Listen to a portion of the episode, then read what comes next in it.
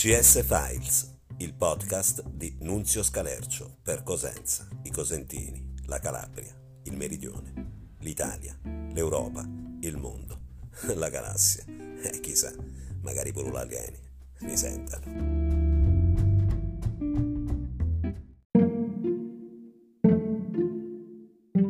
Buongiorno a tutti podcastini, oggi parleremo di letteratura e parleremo di un grande maestro indiscusso, un guru, una guida spirituale.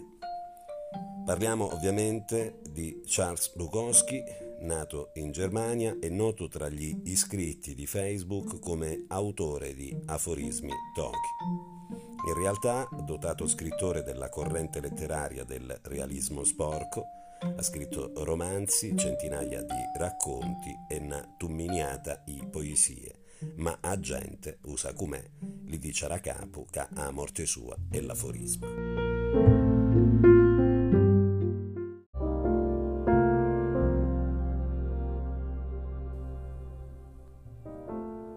Ovviamente, proprio per sa capi in merda, li sono stati affibbiati più aforismi i quanto ne ha scritto per davvero. Ora, vorrei ricordare ai cari scienziati che stanno ascoltando questo podcast che tira più un pelo che una corda e cazzo arrittato un canuscio apparentato non sono assolutamente da attribuire al maestro. Così come non sono suoi, azzati culo e serbati patruni, a femmina sanizza dopo mangiato a grizza e donna nana tutta tana.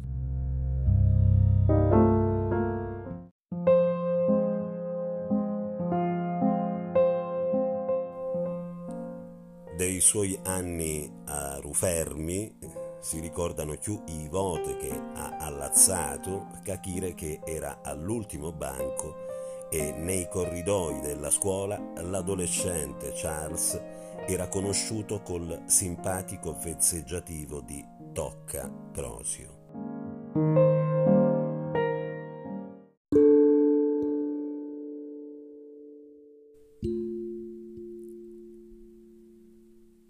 Al quartiere di Santa Lucia i Lanni Belli u conosciano pure i Petre.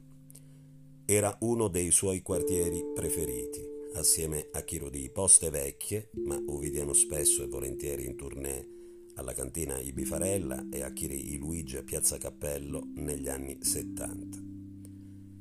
Il suo successo nasce con il primo racconto, Arrieti i Poste, in realtà un pamphlet uscito in anni giovanili più come divertissement letterario che come opera intesa in senso classico, che ricorderà in seguito negli anni in cui lavorerà davvero a riposte di Los Angeles, dove però non c'era a Fontana Dubalilla.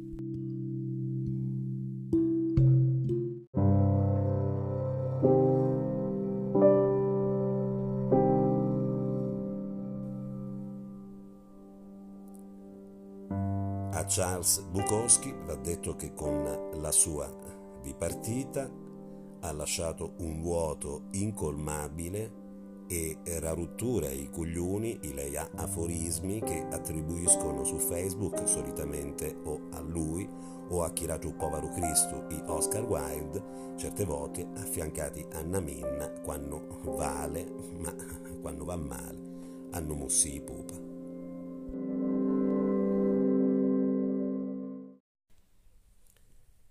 Ed oggi, solo per gli amici di questo podcast, abbiamo con noi il più grande studioso della poetica di Bukowski, l'esimio professore Jonathan Grupowski. Buongiorno, professore. Buongiorno a voi.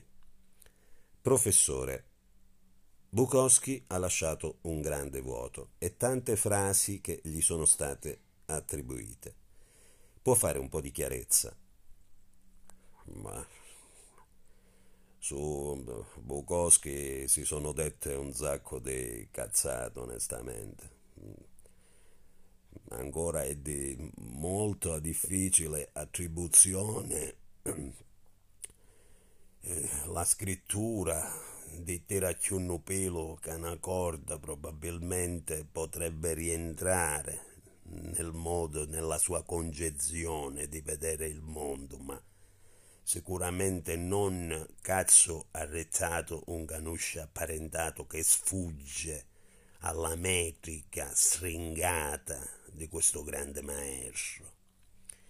Ora Bukowski molti lo affiancano, diciamo, a una determinata letteratura che può sembrare pecoreccia, potrebbe sembrare scurrile, ma in realtà attraverso la visione e la descrizione di un amplesso, attraverso la minuziosa cesellatura descrittiva in un bello sticchiculo, sostanzialmente noi possiamo entrare all'interno dell'anello che non tiene il filo da disbrogliare che ci rimetta in mezzo a una realtà immaginifica che poi è quella che ci circonda. Ora dico, uno dice un culo, no? Che può sembrare una cosa, diciamo, scostumata, come così intende la gente molto ignorante, ma se noi osserviamo l'uomo della strada quando passano bello lato B, no? a parte un fisco che può partire in automatico, ma che è di default che non ci può cacciare sostanzialmente. Se notate, l'uomo non guarda soltanto il lato posteriore della donna, si sofferma, la supera, cerca di controllare il volto, cioè se in quella faccia c'è corrispondenza elettiva anche con il culo, cioè se il culo corrisponde nella simmetria classica della bellezza con la faccia della portatrice di culo. Cioè questo qua onestamente è o non è l'ultimo barlume del romanticismo? No, decidimi il vuoi perché sono cose mie se me ne faccio, scusatemi.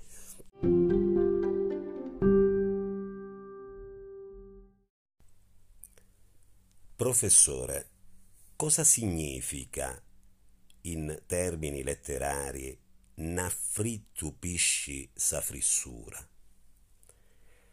Beh, questa è una domanda che onestamente viene dibattuta continuamente in tutti i circoli letterari di un certo tipo, che poi sono quelli che frequento io molto vicino alle cantine sostanzialmente.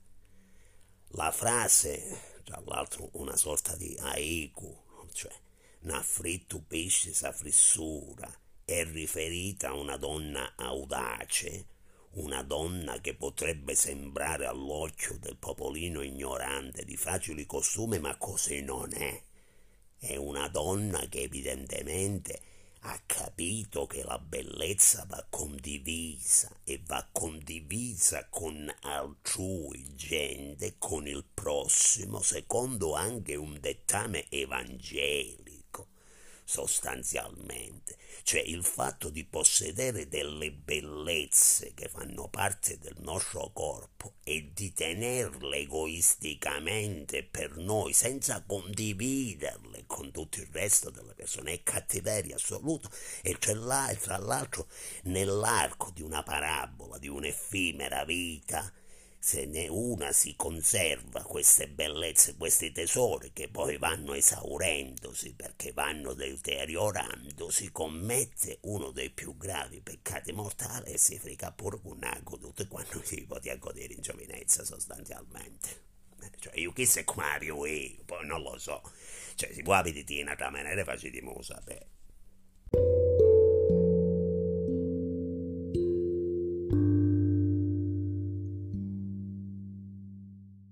Professore, lei ci sta illuminando con la sua grande sapienza. Ora mm, noi non vogliamo eh, importunarla di più, non vogliamo tenerla, sappiamo che lei ha tanti impegni, Sì, perché mo, eh, fra pochi minuti sono invitati a un aperipurco e quindi sostanzialmente mi devo liberare. Mi fa molto piacere parlare con voi, ma boh, non avete un cazzo che va a Io purtroppo ho delle esigenze accademiche eh, che devo espletare. Cioè io quando sono invitato a Nupurco oppure a una cantina a bere sostanzialmente eh, quello che faccio io è studiare l'anima umana, l'antropologia, la letteratura, tutte quelle sfumature che fanno parte poi della grande poesia dell'umanità, questo sostanzialmente.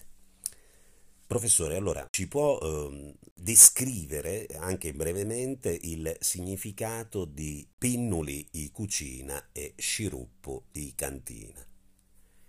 Sì, sì, sì, sì, sì, sì, questa era una frase che noi ripetevamo sempre nei circoli letterali mitteleuropei, soprattutto all'Università di Jena in Germania, ma con pinnuli e cucine, sciroppo di cantina, un po' diciamo la memoria letteraria mondiale ritorna un po' a quando esistevano ancora questi posti di accoglienza che poi erano degli hub sostanzialmente per, sembravano pembriacune per gente che si riuniva per bere qualcosa e magari pasteggiare con una fresa ambusa all'acido o quantomeno quando voglio dire quando mancava il salume opportuno, cioè con pennuli di cucina si intende i sazizzi, i salumi, bene, quelli sono i, i pendoli di cucina, le pentoli di cucina sostanzialmente, sciroppi, cantina e con grande evidenza, questo lo capirebbe anche un bambino delle elementari, è il vino, ecco, cioè la bevanda che viene usata a suggellare come un sacro crisma sostanzialmente ad ungere e a benedire le libagioni il cibo, il desco, la tavola alla quale ci siamo molto modestamente seduti.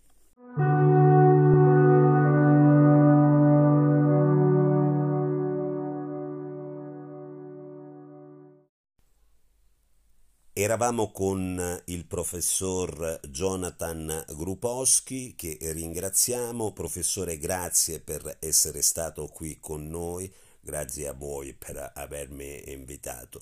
Eh, professore, mh, mm, ci vuole lasciare con un ultimo verso, così un, eh, non dico una poesia, ma qualcosa eh, d- d- per fare riflettere i nostri amici del podcast? Ma senz'altro. Allora, eh, sostanzialmente non vi dirò mm, aforismi, non vi dirò cazzo arrittato, un canuscio apparentato, sostanzialmente molto banale, o tira più un pelo che corda di cui poi ne potremo discutere davvero a lungo perché un discorso su pattera più un pelo che corda richiede tomi e tomi discussione e discussione, richiede ore e ore di ragionamenti sostanzialmente con collegamenti tra la filosofia mm, europea, occidentale quello orientale, dove tutto è più sfumato, dove tutto mm, è, è, più diciamo intimo, dove ci sono diciamo altre note della letteratura. Io vi lascio con un verso determinante uno, una sferzata, uno scudisciata sostanzialmente che fa capire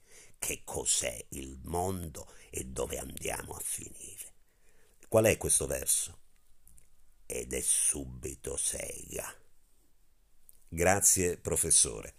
Grazie a tutti per aver ascoltato questo splendido podcast e vi promettiamo che nelle prossime puntate torneremo a parlare con questo illustre luminare della letteratura mondiale. Un abbraccio a tutti.